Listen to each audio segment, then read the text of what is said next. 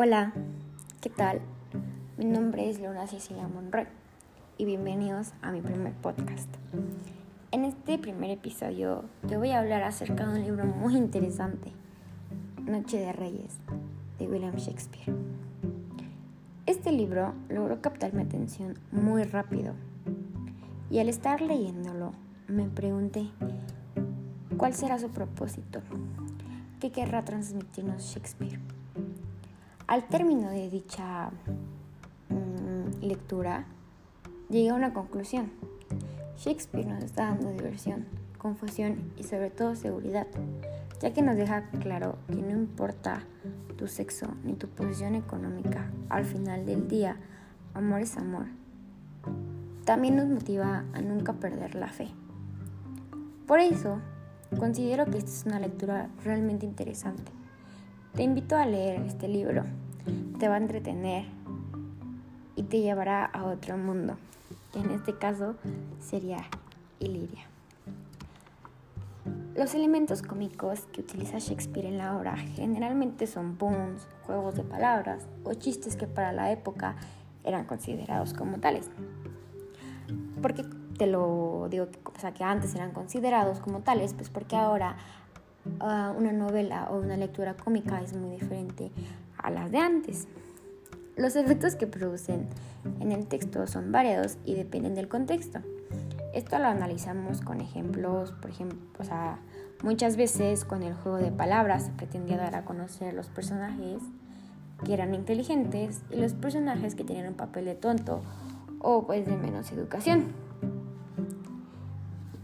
Este también pues eh, hay comedia de identidades falsas, ambigüedad sexual, mm, disfraces, enredos y personajes realmente extravagantes.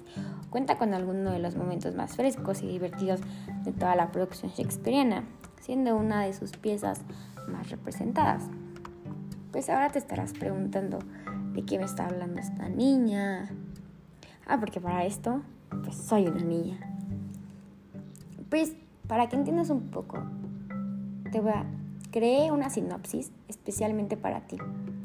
Espero realmente te guste y que en cuanto acabes de escucharla, vayas corriendo a conseguir el libro. Empecemos. William Shakespeare, Noche de Reyes. La acción transcurre en el reino imaginario de Iliria.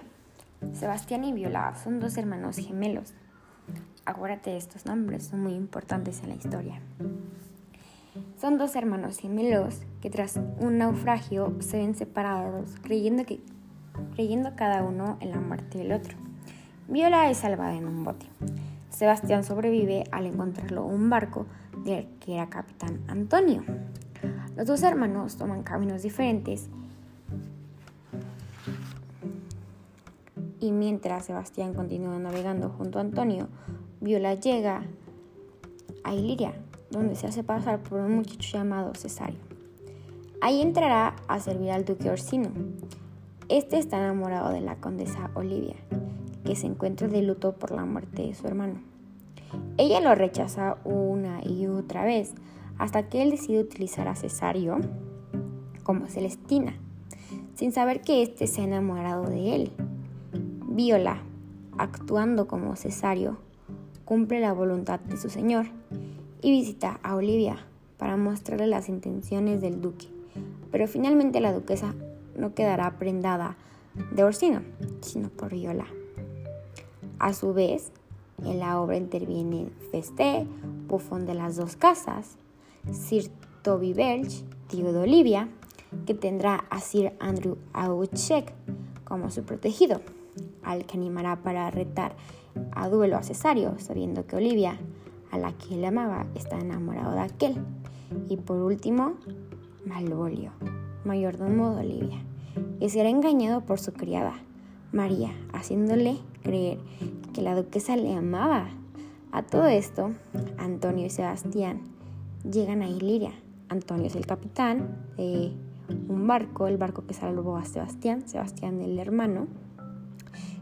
Llegan a Iliria donde este último es perseguido por las autoridades. Se producen una serie de malentendidos en los que Viola es rescatada por su propio hermano del duelo con Sir Andrew Aguchek. Olivia, al ver a Sebastián, cree que es cesario y le invita a su casa donde se casa con él.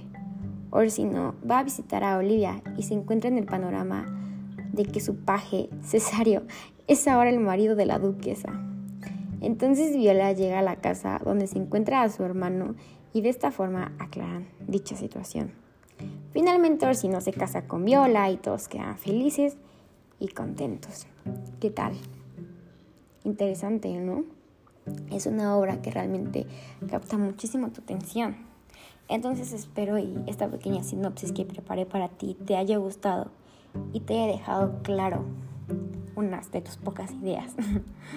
Entonces, ¿qué esperas? Ve a conseguir el libro y después me cuentas cuál es tu opinión. Bye. Nos vemos en el siguiente episodio.